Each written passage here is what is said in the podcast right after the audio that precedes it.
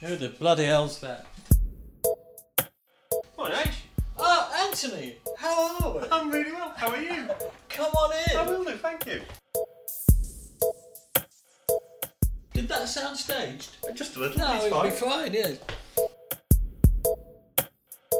I'm going to embrace the whole lounge pant thing next time. I'm going to put my University of New Hampshire lounge pants on. Should indeed. You're listening to the Corona Diaries, a sometimes random and often irreverent attempt to understand the psyche of singer Steve Hogarth.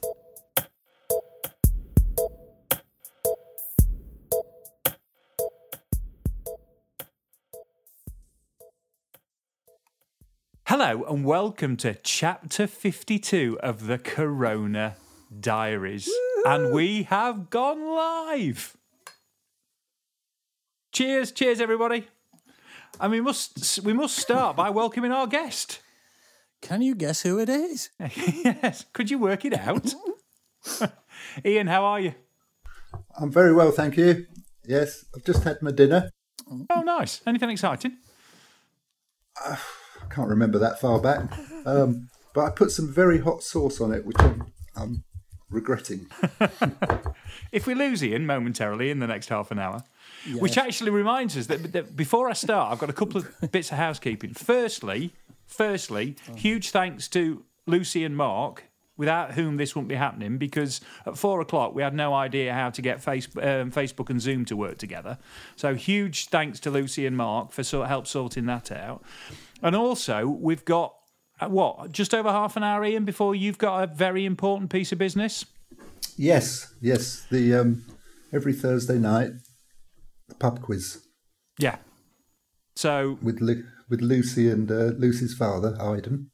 We've been doing it for a year as well. it's been like your lockdown treat, has it? Yes, yeah, it's ta- it took us a year to, you know, it's best um, fifty points you can achieve, and every every week we've been getting 46, 45, 49 one week, but last two weeks ago, on the one year anniversary, we got fifty. Bloody hell. Respect. Yeah. Did you Yeah. cheat? Mental though, Steve. took- Don't, don't invite him to Sunday night. We had a team of about thirty people though join us that night. All right. Okay. were they all were they all hidden down behind you? Like Yeah, Well, I'm going to crack straight on because we've got a lot to get through, as we've only got you for half an hour or so. Um, and we asked a load of the patrons, so a load of the people, a load of the purples who support the podcast, we asked for a load of questions, and I've, I've got a lot of questions, a lot of questions. But before we get there, I've got a couple of bits that I need to, a bit, a bit of stuff that we need to clear up because you've been mentioned in a, in a couple of recent podcasts. And the first thing I need to, to, to lay in front of you is the allegation that apparently everybody, everybody in the Marillion family works for Ian. yeah, I, that that was my view. I said, well, basically we all work for Ian, um, you know, and the ones, the, uh, uh, you know, at the end of the day. So is that true, Ian? We all work for you? you all work for me. I, I wish. no, I get up very early every morning to, to see if any any money's come in, and um, then I'd send out an email saying please send invoices. And um, actually, Steve's always one of the first to send me an invoice. Desperate, Then it's um, then it's Pete. tight. Then Mark, maybe a day or two later, and then Steve Rothery, between a day and a month later. Um, so I, I'm working for them. Right. right. No, I would It- I would argue that the, the process of sending you invoices elicits great uh, faith and subservience on our part. It was sold to me and, and the rest of the, the rest of the listeners in more of a kind of a Marlon Brando sort of Don Mosley kind of way. You know, that that that maybe at some point in the future I'll ask you to do me a favour. More of a It was you know, it, it was sold a bit more like that. Well, the, over the years, the band have uh, individuals in the in the band have asked me for favours. Um, so um, yeah, been a few offers that uh, they couldn't refuse. Neither could I. oh God, we could get in serious trouble here, Steve. Well, that was the plan. That was the whole plan. Oh, No, it's not worth. well, I'm pre- it's I'm pretty worth it. bulletproof myself. It's not worth it for a first anniversary. Let's move on. All right. The the other thing that came up very recently is, and I just wanted your kind of take on this, which was um, totally owning the moment when you crashed through a glass door in Barcelona. Yeah, I think um, it's been well documented. Um, we, yeah, we we just got off a bus and it was very busy. We had to had to walk to the uh, hotel, and it, it was all quite innocent, really. I was just going up the steps to, to the hotel, and there was a the whole front of the hotel was a plate glass window. And as I was going up the steps, there was a chap with a, a top hat on, a doorman, and he just said, he tried to take my case from me, and I just pulled it away and said, no. And as I did that, the edge of my case hit the plate glass door and it completely shattered. Um, it was quite spectacular. But I thought, oh dear. So I, I just thought, best to bluff this. So I carried on to reception and just said, uh, Mosley checking in. and there was all this chaos going on behind me and I just had a tiny nick on my finger. So there was quite a lot of blood coming out of my hand. So I think they were quite disturbed by that. And they just handed me the key and said, Thank you very much. And I just went to my room and I just thought, and um, didn't hear a thing. Promptly went upstairs, threw a television out the window, job done. No, I've, we stopped doing that kind of thing long, long time ago. Flat screens just aren't as much fun, are they? In this- Nah, no, flat tellies, you know. Well, I'm gonna I'm gonna move on to a few questions. So I've got a few questions that we can we can go through and see how we get on. Um, and and actually, we talked a little bit. There was a bit in the diary from Germany that came up about uh, you were playing in Stuttgart a couple of years ago, and Sugar Mice just kind of fell apart. Um, I think it was Sugar Mice that fell apart. O- only, only Stuttgart. It's the only one that's come up so far, and uh, and and it prompted Dave Colopy to to um, to throw a question in. Uh, have you ever had an occasion to look at each other on stage and think, "What the hell is he doing?" So it either could be somebody else in the band, or just Ian looking at H and going, "For fuck's sake!" All the other way around.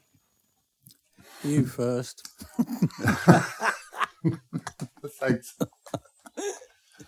well, uh, yeah, a f- a few years back, uh, the likely candidate of you know things going wrong was probably uh, in the keyboard department, and Mark, um, whether we like it or not, it was mission control. Um, his equipment tends to run everything, all the computers, click tracks. Uh, click tracks are the things that I have to play along to. It's like someone hitting an anvil with a hammer in my in my ears. Um, so yeah, more often than not, I mean, what happens? What's great about playing drums is that from where I sit, I can see everything that's going on around the whole stage. So yeah, if I look to my left and I see Mark underneath the keyboards changing the oil, we call it, fiddling around with something, we know we're in trouble. If if something goes wrong uh, that that badly, I can see Steve Steve H will probably just go, well, I can't do anything with this and walk off. Done that once or twice. You can't blame him. Oh, well, maybe I've done it more than once. I think I can't remember which gig it was, but I do remember you said just looking around and looking at me, go, I can't. What can I do to this? And you just buggered off. Fair comment, really. Yeah, there was one in Oslo where where um, I think Ian hadn't got clicks or some, something had gone awfully wrong, and it was right at the beginning of the show. And I think we were doing something like a few words for the dead or something like that.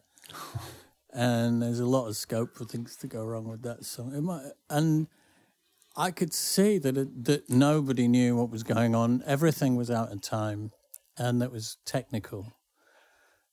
And I thought, well, if I walk off at some point, everybody else will.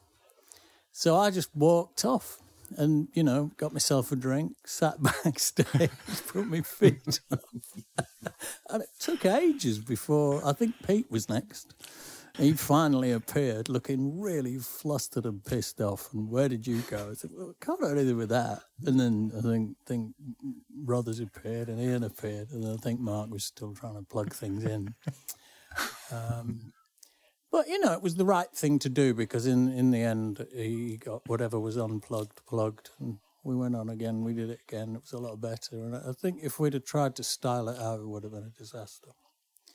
Oh, I mean, sometimes, sometimes it kind of breaks the ice, doesn't it? When things go horribly wrong, Yeah. it can break break the ice. But, but I mean, you've learnt to over the years.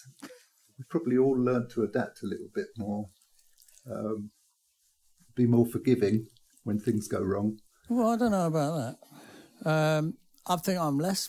I'm no more forgiving. I- I'm just a bit more chilled out about it. I think my forgiveness just, you know, simmers quietly, or, or lack of. Uh, Am I remembering right I, that in I don't Oxford have the same once? drama I used to have. I guess. Am I remembering right that in Oxford once, Rothers popped off to be sick, and you ended you ended up doing a version of something with just you and Pete on bass. I don't know. Well, I mean, everything's possible. Over, I mean, we've been, we've done so many shows over the last thirty years that there'll definitely have been something everything. I remember looking over my shoulder once, wondering where the keyboards were. I think it was, I think it was in the Hollow Man, the middle of the Hollow Man. And I looked, and, and in the middle of it, there's some kind of little backwards sounds that happen, and then Mark comes in on like on a mellotron and they didn't happen. And I turned around and he'd gone, and he'd gone for a pee, and he didn't. he didn't turn up till the end of the song. I don't think he got back for the end of the song. And then um, on another occasion, I think that might have been Port Zélande. We were playing "Cover My Eyes," and I turned around to look at Ian, and Frenchie was on the kit, and he was playing the drums, and they'd swapped out just for the crack. Let's see if Oh, we used to, yeah, we used to do that occasionally with. Um, Well, I've only Yeah. ever noticed once. well, I know. But I do have my back to you. no, I, we did that quite often. It was usually in Sugar Mice, actually. Right. In that, yeah, yeah. Over the years, Maybe it was. had guest appearances by numerous drum drum crew.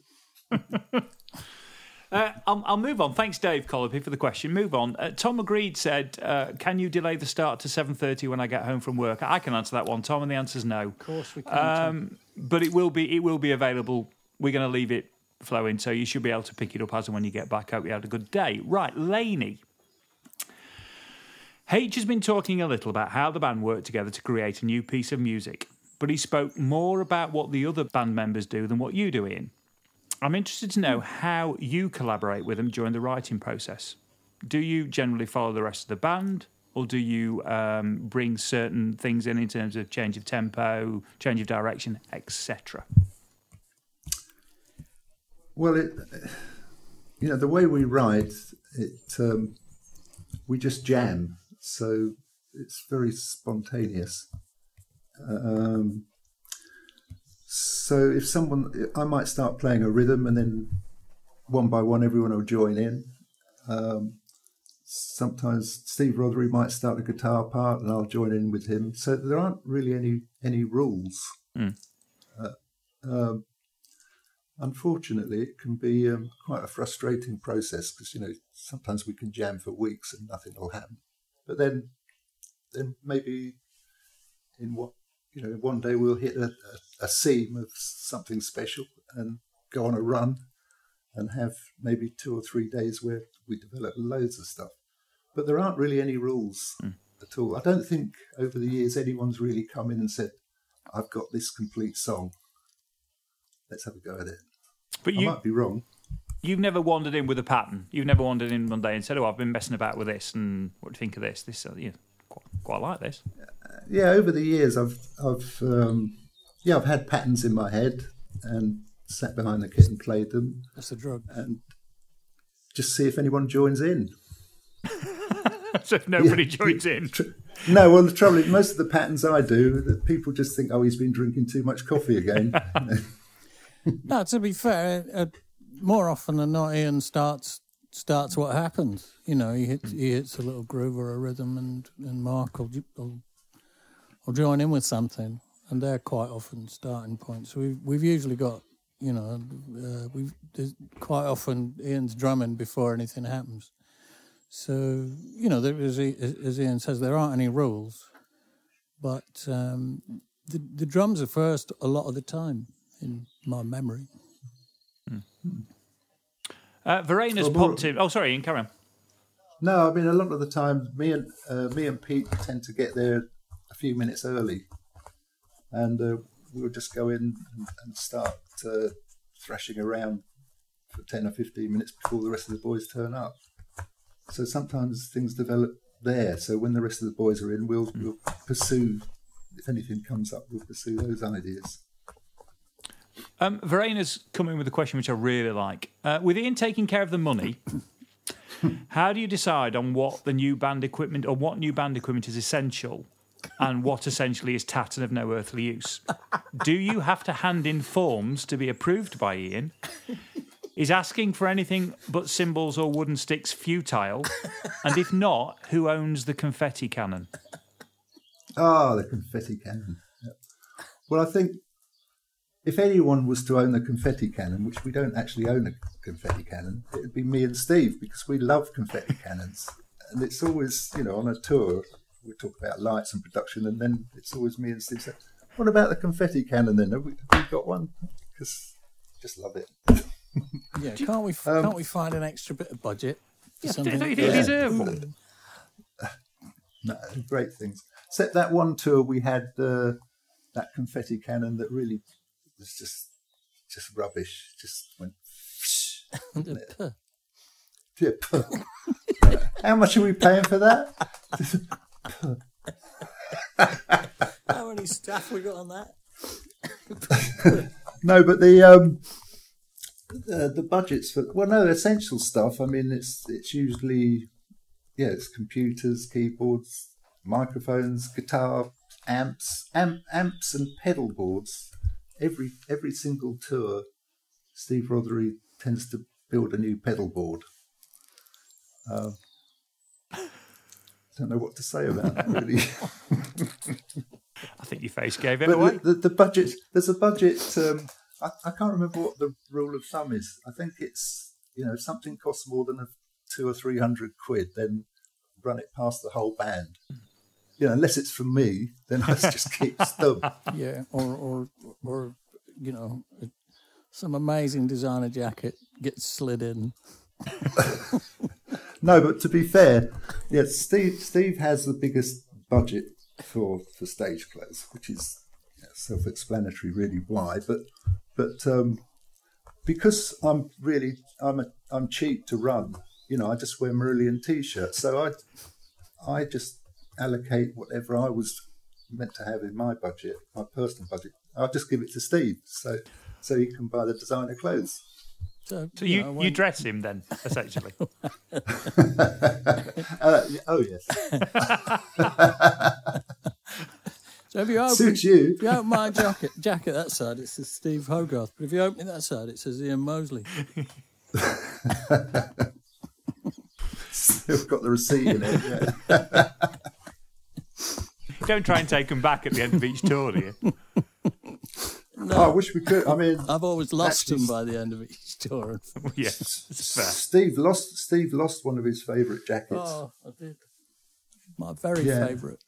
I left it in a bloody wardrobe in, in a hotel in Germany. Bugger. And on the, mm. well, as, and on the season's end tour, our tour manager left my entire stage clothes in a bin liner on the third show.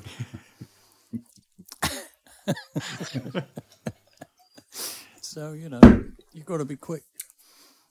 Michael Hartley has asked, Are you fans of yourselves? And by which he means, do you ever listen to any of your work for pleasure? Pleasure. no, I, I, well, I, I tend to only listen to Marillion material when you know before a tour, when I have to recap on on, on stuff. So, uh, which is quite quite nice sometimes actually, because you know I might not have listened to something for a long time, and I put it on and go, "Oh, this is actually really good," or "Jesus, this was rubbish." We're not doing that. Yeah. um, What were we thinking? Paul Lazinski, yeah, right.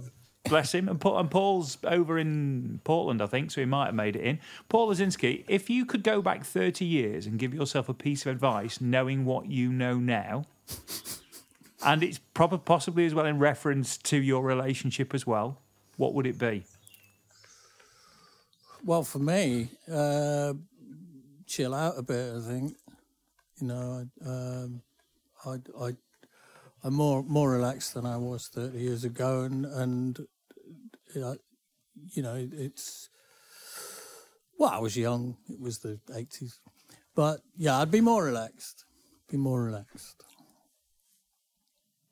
Yeah, I'm probably the same, really. I mean, I tend to be reasonably relaxed most of the time, unless I'm very tired, and get a bit irritable. But um, yeah, I mean, yes, Steve certainly has relaxed uh, a lot over the years. But um, well, he had a massive learning curve when when Steve first joined the band. He came from a, I suppose, a similar background to me as well as we were used to going into this before Marillion, used to going into the studio, into studios and probably recording an, an an album in a day sometimes, or going into the studio and coming out with some finished material. And with a band, the the whole approach was very different. So, uh, so I just noticed it when jo- Steve first joined the band.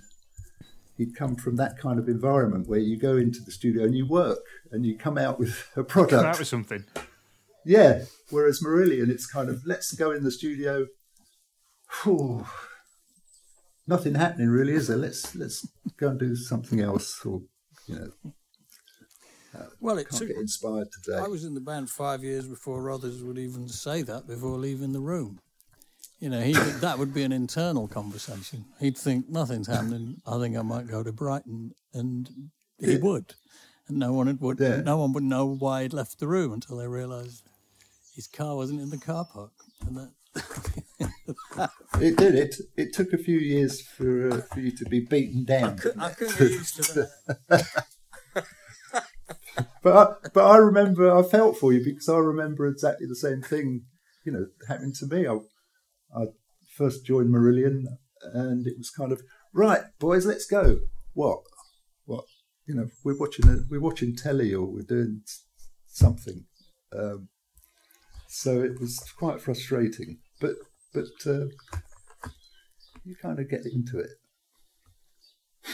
Do you, th- do you think without racket and without you know managing your own affairs that that ultimately would have been the thing that might have stopped it all, or would you have had to become more disciplined and because you've got the flexibility now, haven't you? You've got the flexibility to take a bit more time. You've got the flexibility. You're not paying studio time. Um, Yeah, to be to be honest, it it uh, it never seemed to bother anybody whether we were spending a thousand pounds a day in a studio or in a rehearsal place, or or whether it was free. Um, the attitude seemed to be nearly always always the same. I mean, when I first joined the band, it was for the Fugazi album, and we'd been in the Manor Studios for for a long time, and I I couldn't help but point out we hadn't written the title track of the album yet, you know, and and it was a thousand pounds a day it was costing us, but but there didn't seem any kind of urgency involved in getting it done. Um, so, but we used to uh, rehearse at Nomis Studios, big rehearsal complex in London and we used to store our, all our backline equipment there too, and that cost a lot of money. So uh, I think the one of the best things we ever did was get Racket Studios together because we wasted ever such a lot of money. Yeah, we probably spent nearly as much just storing our equipment as it costs us to run most a racket Yeah. now. I mean, it was ludicrous. You know, we were just Yeah. giving that money to someone else. Not not only that, but if you wanted anything, you'd got to drive to London.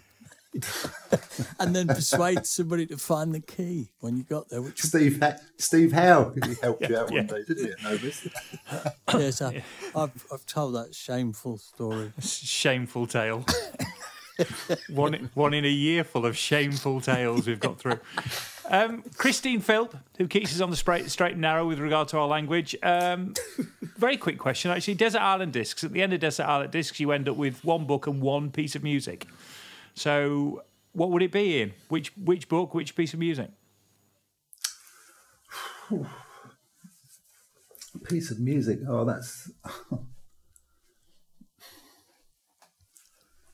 I suppose um, I don't know. I like Cat Stevens a lot.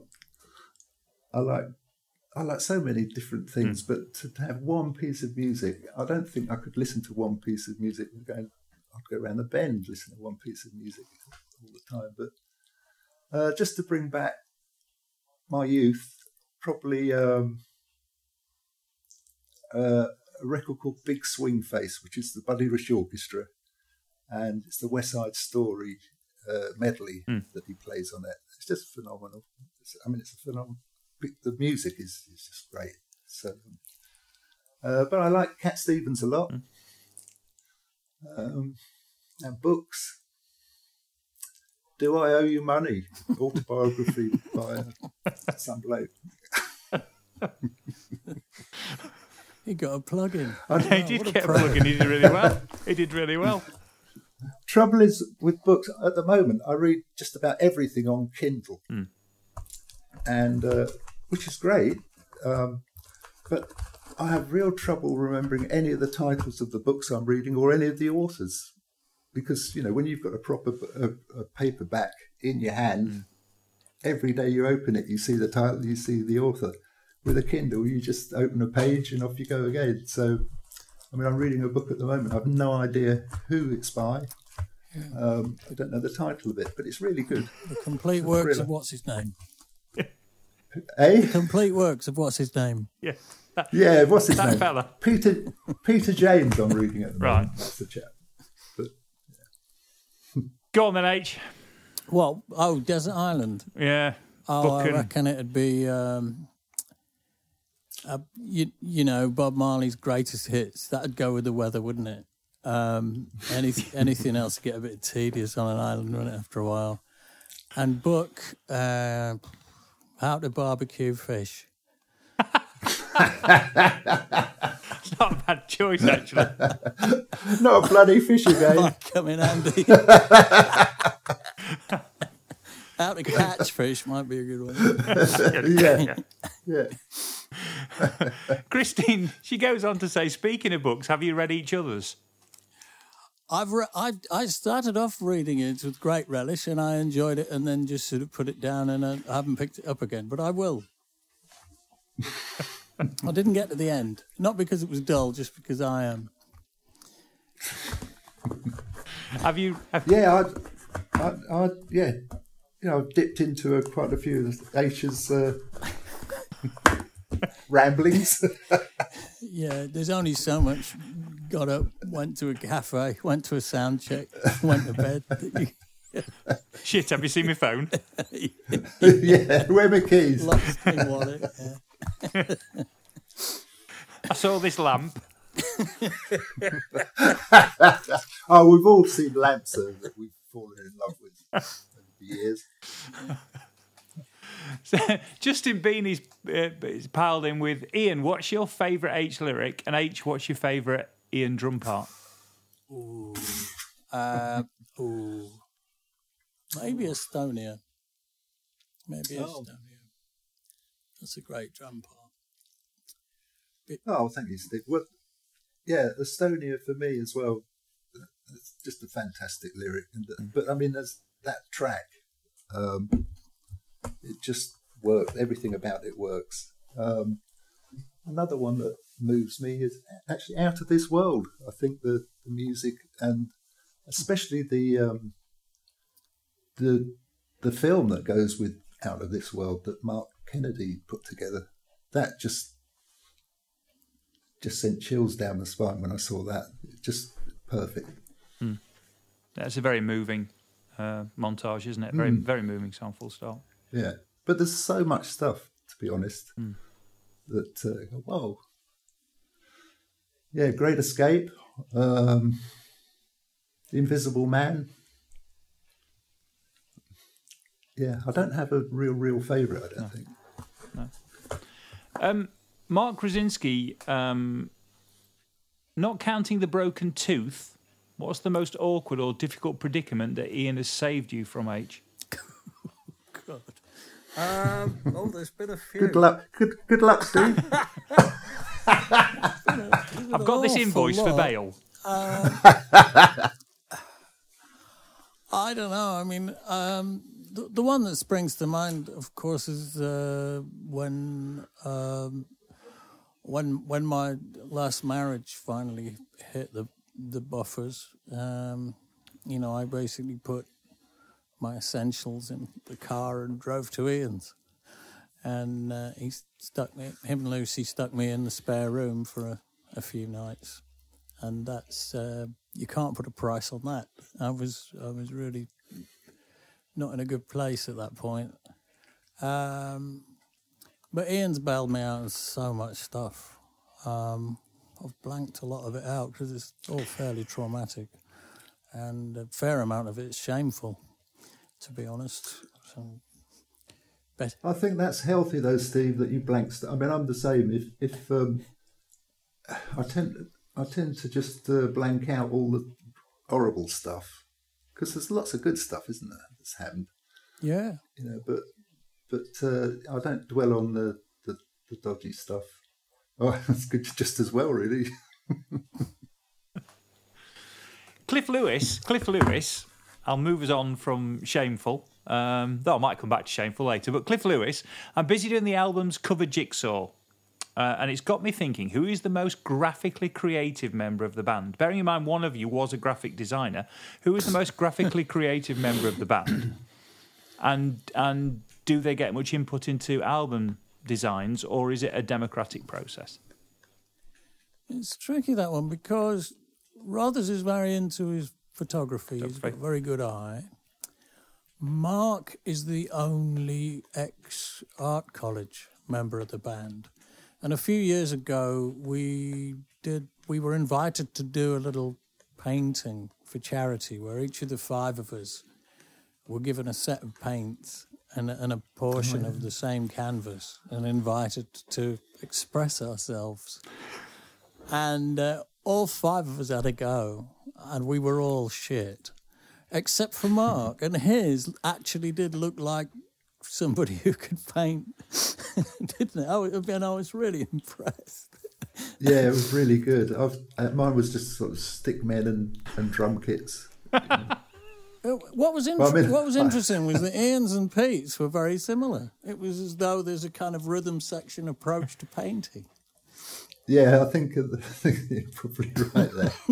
I, when I was at school, I, um, I used to draw drum kits on the desk.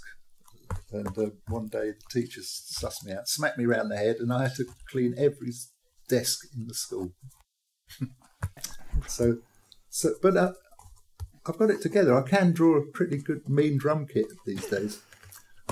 But um, yeah, actually, it was weird that that our, our our little doodle was very similar, wasn't it? And. Yours and Pete's, yeah, were, were Yeah. could have been done by the same person, more or less. But Mark actually didn't Mark say recently that he wanted to be a cartoonist or a, a graphic designer in. Yeah, I'm sure he said recently that's what he, he wanted to do. Hmm. Can you imagine the chaos? Well, I don't think he could do as much damage, frankly, as is in his chosen profession. You just need a room you could wipe down, and that'd be all. It'd be all right. I'm going to finish with this one from Sally Sturman because I'm conscious that we're getting close to quiz time and we'll we'll break and we'll come back and uh, do a wrap after that. But Sally Sturman, do you remember Huntley and Palmer's family circle biscuit assortment? And if so, did you like the pink wafers or did you think they had no business whatsoever being in there? To be totally honest, I don't remember. I do vaguely remember pink wafers, but the whole Huntley and Palmer selection, I've no idea. Was there jammy Dodgers involved in there? I And- imagine there will have been a Jammy Dodger in there as well. Yeah, I've never been a big biscuit uh, aficionado, really. Right. Were they in a tin or were they in a box? Ooh, I would imagine they must have been in a tin See, at some if they point. were in a but- tin, I'd be interested. Right. I think I would. I mean, I used to practice on biscuit tins when I was a kid because I couldn't afford drums. So, I, but, I, but Huntley and Palmer's, no, I can't remember that being a good substitute for any tom tom or snare drum. Sounds a bit like a drum fill, doesn't it? Huntley and Palmer. Hunt, yeah, Huntley and Palmer. yeah. Do the Huntley and Palmer in a verse two. We'll we'll do we'll do one tomorrow. Wagon wheel. if you can work it in, uh, that that'd be great. I think it was probably more to do with whether we think pink waf- wafers are a good thing or a bad thing. But you I know, thi- I think they'd no business being there. I'm I'm in the I'm in that camp. I remember the pink Yeah. wafer, and it was a waste of the contents of a good tin. Yeah, I, I wouldn't allow them in the house. right. In which case, I think that's a brilliant place to finish because that's the kind of insight that you get from TCD that you probably don't get anywhere else. The important shit. The important shit. Pink wafers, not on my watch. Yeah. Yeah. Uh, no, absolutely not. Well, Ian, thanks very much for uh, for, for sparing your time. It's been lovely to Oh, see it's, you. a, it's been it's been a pleasure. Yeah, we should we should do it again. Well, you, you're always welcome. I mean, 10 o'clock every Monday morning, literally p- pile in. Um, I mean, it's not a problem. You can have the link. Okay, who who do I send the invoice to? Oh, that'll be myself. Would you? have to approve it. I'll ask band for band approval. Oh, Corona Diary is never knowingly invoiced. Um, but yes. Anyway, so thanks, Ian. That's fantastic. Um, No, you're very welcome. Yes, We will- thanks, Ian. It's been an honour to have you on the first birthday. We wanted to make it special, and you Yep. did. you No, absolutely did. well well done, well done. A year. That's that's gone so quickly. yeah. But well And we're still you. locked down. I still- never, I yeah. never imagined that. Yeah. It's it Well, I'll see you tomorrow, Steve. I believe we're in at noon, Ian, for a Crack of crack of the crack of noon. Well, enjoy the quiz. 12, 12 till one with a lunch hour. Um, yeah. um, yeah, we've got to get another 50 tonight. yeah. More chance of being hit by Skylab. But Well, let us know how you get on. all right. Thanks, chaps. No problem. Take care. Cheers, Ian. Cheers. Cheers. Good Bye. luck. They're out. Well, there Well, he goes, the legend that that- is, The, the legend that, that is Ian Mosley. with and Um, without the specs. And uh, we would we would normally go into a bit of diary. So I mean, the recording will go into a bit of diary at this point, um, Right, huh? uh, which obviously we'll need to add later. Um, But we will, um, you know, we will be. Uh, we, what, oh, look at this! Can I what, can I remove Ian? Mo- I've just removed Ian Mosley. Shall I report him? Better not. Better not. Report. Him. Yeah, you get the option to report him, but I've, uh, I've decided not to. I'd like to complain. Um, yeah, so we'll go into a bit of diary uh, at this point, which I believe is going to be another bit of Osaka. Is it now? Is that It is going to be another bit of Osaka. Yes. So, for the purposes of the recording, this is the segue into Osaka. But obviously, for everybody watching, just stay where you are because we're not really going anywhere. We're really staying in England, aren't we? We are. But for the purpose of the podcast, we're off to Osaka. Konnichiwa.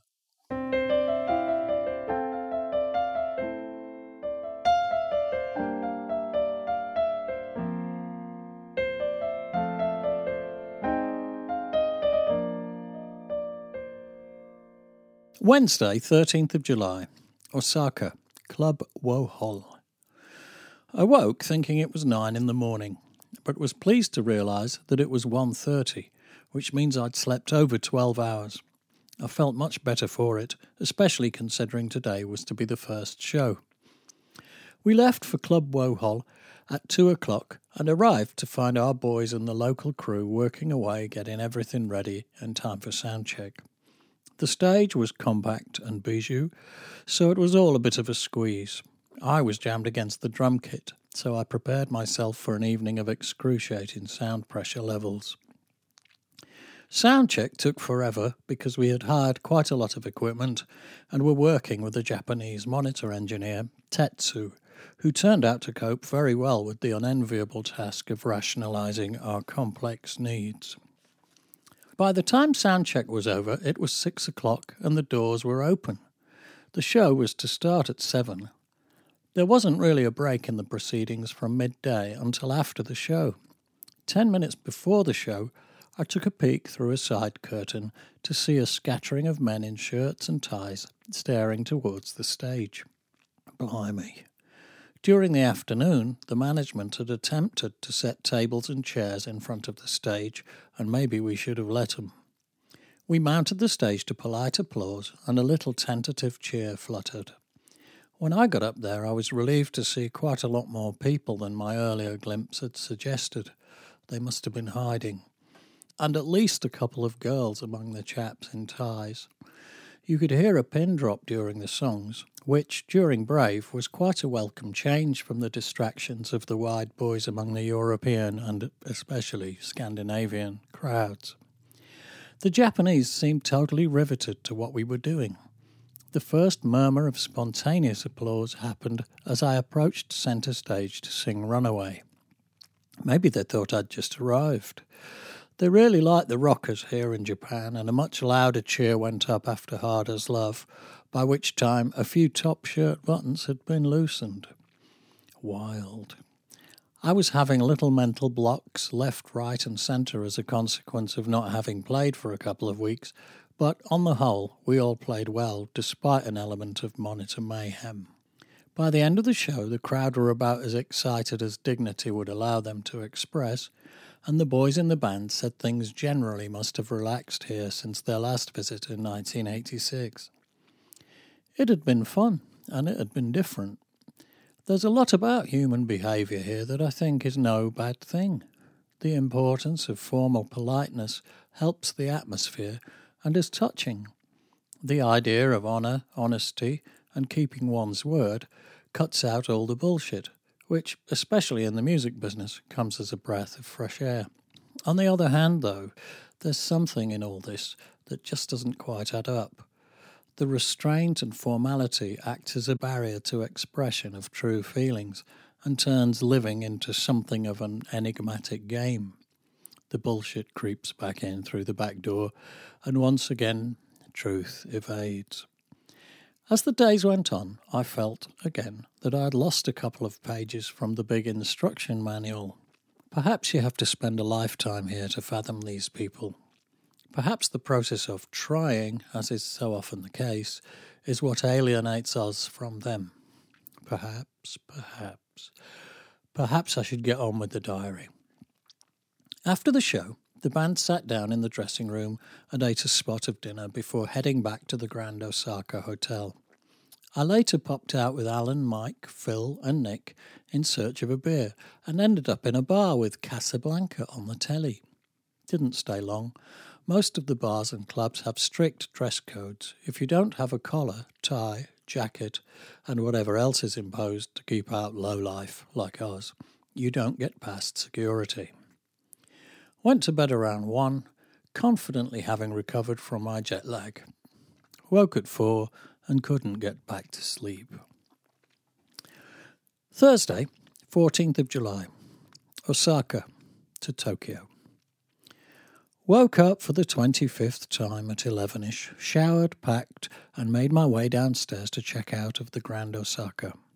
Left around 1.30 in the minibus, which took band and crew to Osaka Station for the bullet train ride back to Tokyo. Did a little shopping in the station concourse, marvelling at the strange foods and delicacies on offer. Unidentifiable seafoods packaged like boxes of chocolate. All the presents were very dear, so I settled for a couple of handkerchiefs and a couple of decorative telephone payment cards before being ushered up onto the platform by Katsu to board the train. Spent nearly all the journey in the restaurant car writing postcards to everyone I could think of while drinking beer and sightseeing from the large windows. What will I remember about Japan? A bullet point or two. One, the refreshment girls on the bullet train turning around to face us and bowing to the carriage before exiting. Two, the mirror in the bathroom of the Osaka Grand, the centre of which magically didn't steam up while I showered. Three, the gardeners shaking the leaves out of the tree by the pool at the Roppongi Prince. Four, the utter disregard to architectural beauty. Five, the heat. Six, it's so expensive. And seven, that try as I might, I never managed to have a conversation with anyone here that left me feeling that I'd had a conversation. Wednesday, 31st of August. Home, Mexico City. Got up around 8 with Sophie and Niall after having once again slept fitfully, thanks to my bad leg. I strained ligaments in my right knee during the show in Chur, Switzerland, three weeks ago, and perhaps due in part to the knowledge that I was to leave for Mexico this morning. I hadn't packed last night, so I showered and ferreted around, gathering my things together for the two hours until the car arrived to take me to Heathrow at 10.15. It wasn't a pleasant departure. Niall became very upset at the sight of my suitcase leaving the house as he realized for the first time I was going away. Sue had been subdued all morning. I could tell she was depressed about it. I climbed into the back of the car, feeling to blame for the misery of the people I love most, an almost permanent state of mind these days, and settled down for the one hour drive to the airport, reading Tony Parker's May the Lord in His Mercy be kind to Belfast. An impartial collection of interviews of a cross section of Irish people from all sides of the complex political and diverse social spectrum, from the ordinary to the influential, and the radical. It's a depressing collection, offering insight into the history and the current state of the Troubles. My own problems quickly paled to naught as I read accounts from parents, brothers, and sisters of the accidental or deliberate, all too often, innocent victims of Belfast's armed conflict. Checked in and said hello to the chaps. Priv came off his motorbike yesterday and is sporting a surgical collar. He says he's okay, but very sore. He was nonetheless his usual amusing and entertaining self. I seem to have turned up for this trip with, among other things, a shoebox full of tapes, sunglasses, headphones, keys, books, passport, money, etc., which kept spilling its contents about the place. I really must invest in some hand luggage. Hung around for an hour reading and boarded the 747, which was to take us the first leg of our journey to Philadelphia. We were upstairs. This was the first time I'd travelled on the upper deck of a 747. The novelty soon wore off, of course, but it was nonetheless a new experience. Spent most of the flight reading and watching the in flight programs, while Mike Hunter guffawed to himself in the seat behind me. He was listening to the comedy program in his headphones. It's like having Harry Secombe on the crew. When we got to Philadelphia, we were put in a holding lounge to hang about for a couple of hours for the connecting flight to Mexico City. As I tap into this, my laptop, I'm watching silver US Air Boeings taxiing back and forth on the runways outside and drinking a can of complimentary wild berry seltzer which actually does taste initially like cherries and then delivers an aftertaste of Alka Seltzer. Hmm. There's a massive oil tanker moored on the river at the edge of the runway. I assume it's on the river. I can't actually tell. From here, it looks like it's in a field. We finally heard the call to go to the aeroplane, which was almost empty, apart from the 12 of us. Considering there were so few passengers, the stewardesses seemed particularly uncaring and automatic. So much for US Air.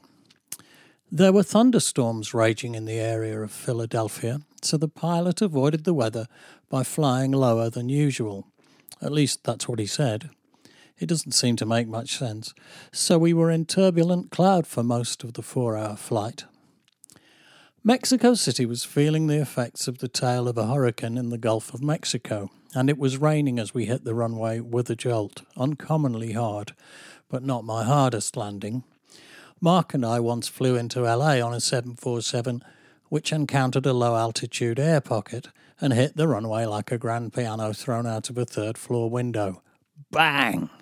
Emptying many of the overhead lockers and dropping down the oxygen masks. People were screaming and praying.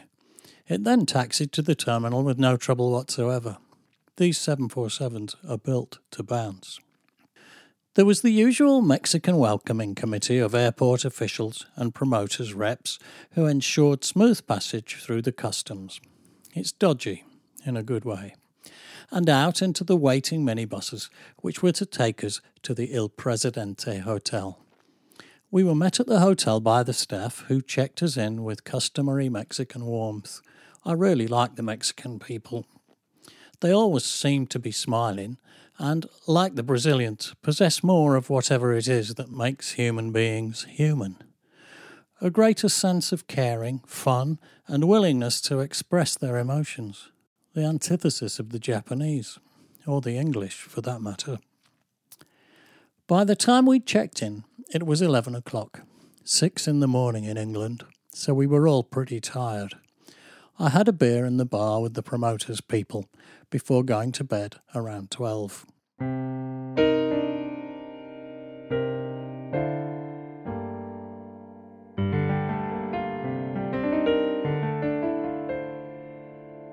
And we're back. Woo! Woo! Um, and Mari sent us a. You're going on. You're going on more of that stuff. Is that the ginger one? No, this this is that that was champagne, but this is um, is the uh, that's the honey tequila that I occasionally resort to. Right. For fa- it's called Cascabel, and it was Cascabel. given to me by Mike Mike Barton. Right, right, right. Mike Fine. Barton gave me this Cascabel, and it's very nice. It tastes like honey, and yet it tastes like tequila. Yeah, perfect mix. Speaking of tasting like honey, I had uh, sugar puffs for breakfast this morning for the first time in years, and they don't taste like sugar puffs anymore. You're joking. No, and they're called wheat puffs now. What? They must have been concerned that sugar puffs sent out a, a bad vibe. The world's gone to the dog's end. I know, I know. So don't don't go rushing out for wheat puffs, or, or it's fine, but don't expect them to be like they were because they're not. Lynetta and I were talking in bed last night, and she was telling me about a couple of chefs that were trying to make shreddies. Have you heard about that? They'd actually give, set, set them the task of making a shreddy. And they were both Michelin star chefs, and they both worked on it for about two weeks, and neither of them could do it. Could make a shreddy. So there you go. That just, I just thought I'd mention that. right, bloody hell. Where on earth do you get that information from? Imagine, imagine the sweat you'd break if someone said you have to make a make- shreddy. Yeah, What? Yeah, it's not- start, man. yeah. It's not going to happen, is it? No, no. Um, Mari's uh, Mari's uh, sent a question in, uh, or two questions actually. Um, when you first decided to start this project, did you have a firm idea of what it should be? And now, a year later on, has TCD stayed true to it, or has it evolved into something completely different? Um, I think if anybody had a firm idea of what this should be, it would have been you. Um, I was just Damn, I'm going to get the blame. I was just led up the garden path. I had no idea what any of this was going to turn out to be, but, but um, I just said yes, Yes. yes. I wonder what it is. Yeah. Count me in. it's uh, exciting. Yeah, and and um, the only no, I don't think it hasn't evolved in the sense that the format's still the same. We Yeah. still have a chat. Uh, I still read a bit of diary, and then we have another chat. Um, the Cronecast appeared fairly early on, didn't it? So that Yeah. that's on the end. That hasn't changed. I think the only thing that's evolved really is, um, and I don't even know if that's evolved much because I was going to say um, the rapport between us has perhaps Yeah. evolved, but I'm not sure it has because I think we always had it. So I think there was a rapport from the off. Um, maybe it's maybe we've just got used to goofing around together a little bit Mm. more than we were, but we were always fairly comfortable, Fairly goofy. weren't we, nattering away. I, I think I seem to recall the first two or three. There were definitely moments of humour in the first two or three, but I think about episode three, four, five, something like that. We just hit probably where we are now. Actually, uh, I think we had a couple of episodes, certainly within the first sort of half a dozen, that were just a bit silly, and and I, and I think we've dipped in and out of silly since. Um, whilst trying to put some kind of information in there, some kind of narrative in there, some kind of something. But then we've had a few episodes that have been quite serious. So We have, yeah, yeah, the old well, doom and gloom. And then we've had my sisters, of course, yes, which, uh, how how sparkling were they?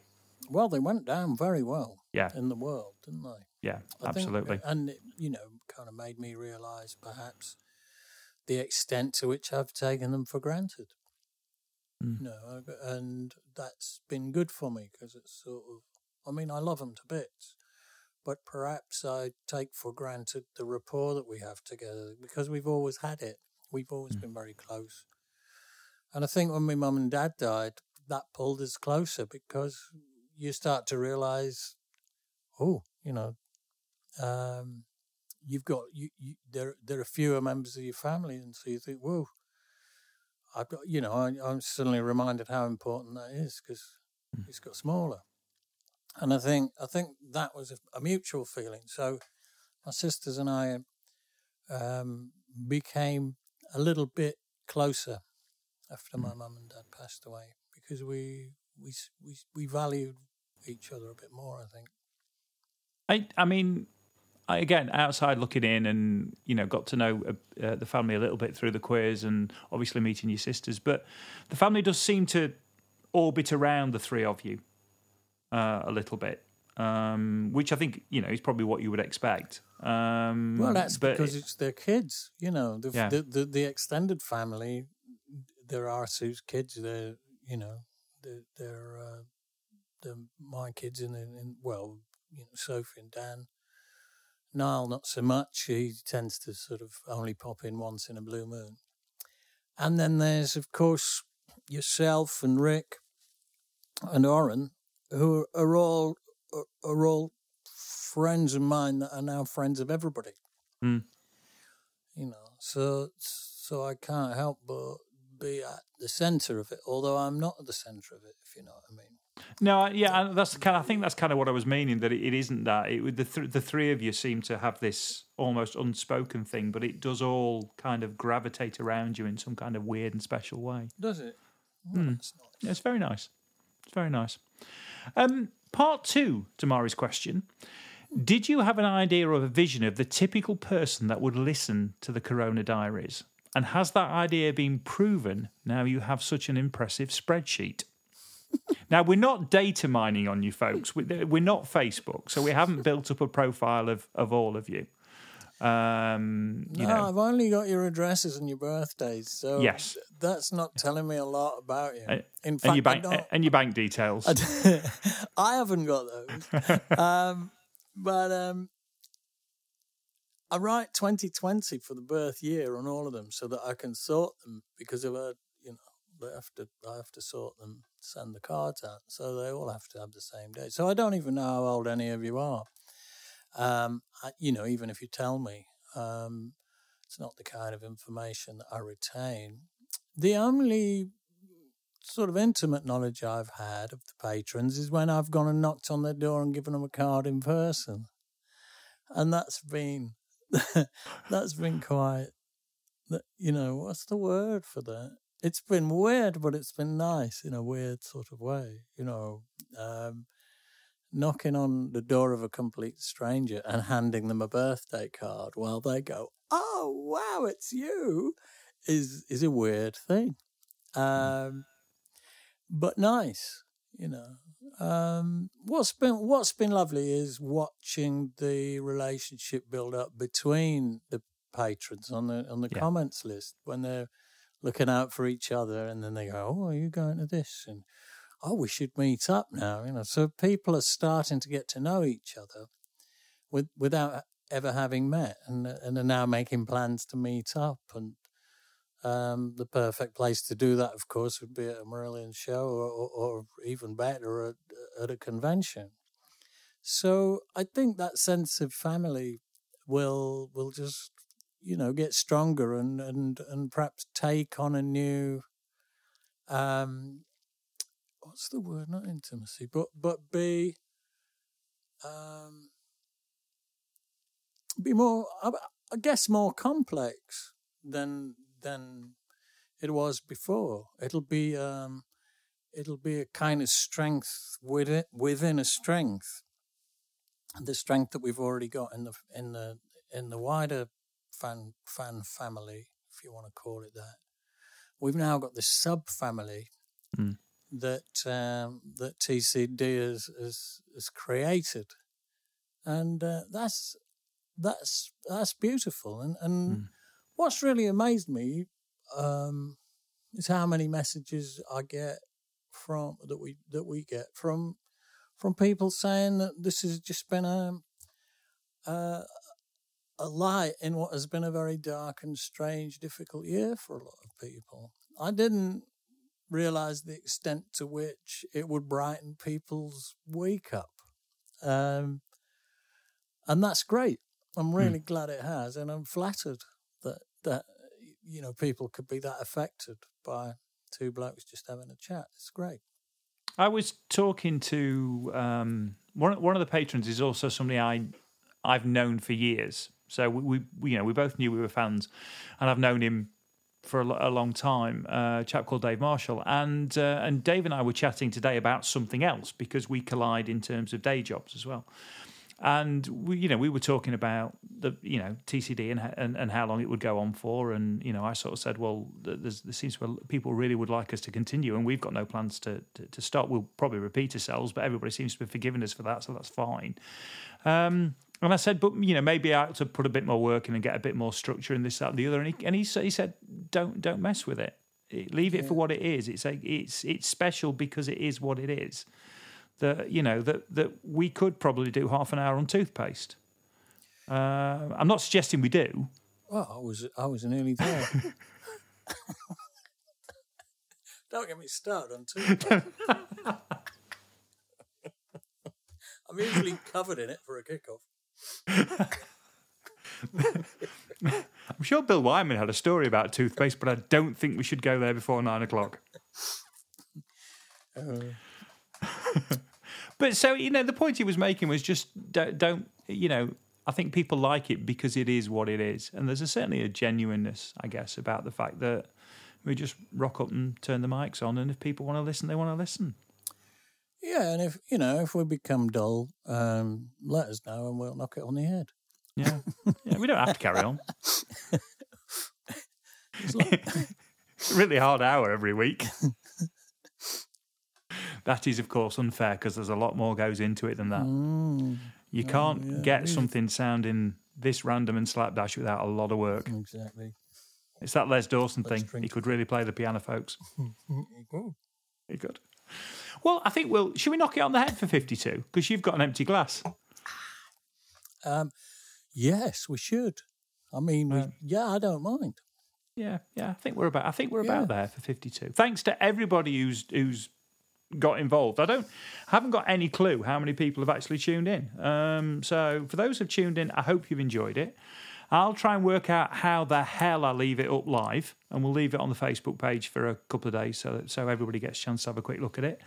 Um, and then um, the purple people, um, there's not a hope in hell you're getting this tomorrow morning. So the chances are it'll it'll hit everybody on Monday, but obviously everybody's had a chance to see it at least once. So you'll you'll get it on, on Monday, purples, but you've also got the added um, the, the the added bonus of an odds and sods, which has been recorded this week. So you'll get that on Monday as well. So you'll get two things Monday, double whammy. Wonderful. Fantastic. Um, it's it's been a pleasure. It's been an absolute pleasure. Uh, thoroughly enjoyed it. Yes, thank you for this. These fifty-two episodes. These fifty-two, Anthony. uh, and I, I reckon we should line in the sand now. If we're going to crack on, let's at least do hundred. I mean, I mean, if we're going to, I mean, there's nowhere else to go, is there? Well, that's fighting talk. Um, We'll have to do two episodes on toothpaste. I've got an album to finish, but I'll do my best. well, nobody in the rest of the band seems to be in a rush. Shouldn't worry about it. No, I know, I know, but somebody has to be pulling at that rope. Uh, right, I'll see you. I'll see you next week as normal. Thanks to everybody for tuning in, Thank you, everybody and, and. I'm going to stop the live stream pretty much now.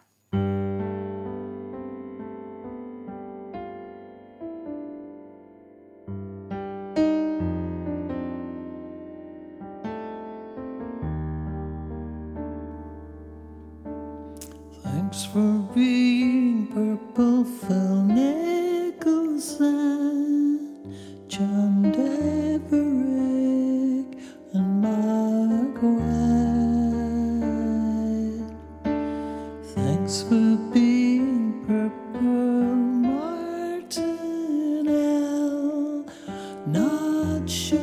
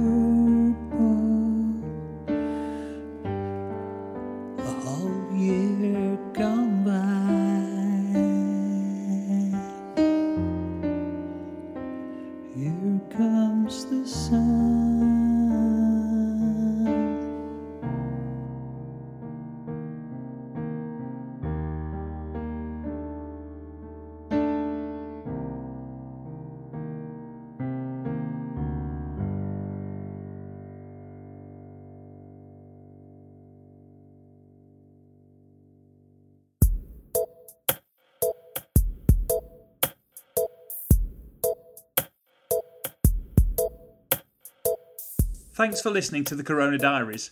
It featured Steve Hogarth with the insights and me, Ant Short, with the questions. If you enjoyed the podcast, please consider subscribing and maybe leaving a review as this will help others find it. You could even share with other like minded souls, should the mood take you. This has been an A Short Stories production.